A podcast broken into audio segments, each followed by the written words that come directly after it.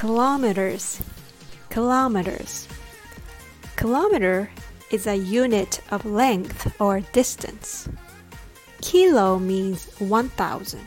So kilometer is 1000 meters. In the United States, they don't use meters, they use miles instead. One mile is about 1.6 kilometers.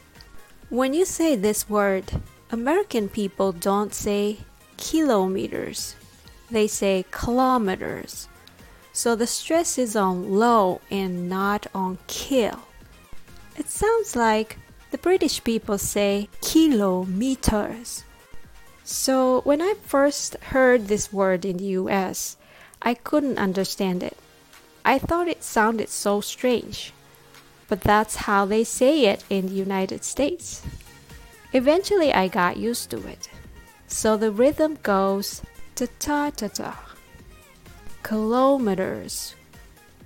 The other one is tada tada. Kilometers. Kilometers. Kilometers. Kilometers. Kilometers. Which one do you like? Thanks for listening.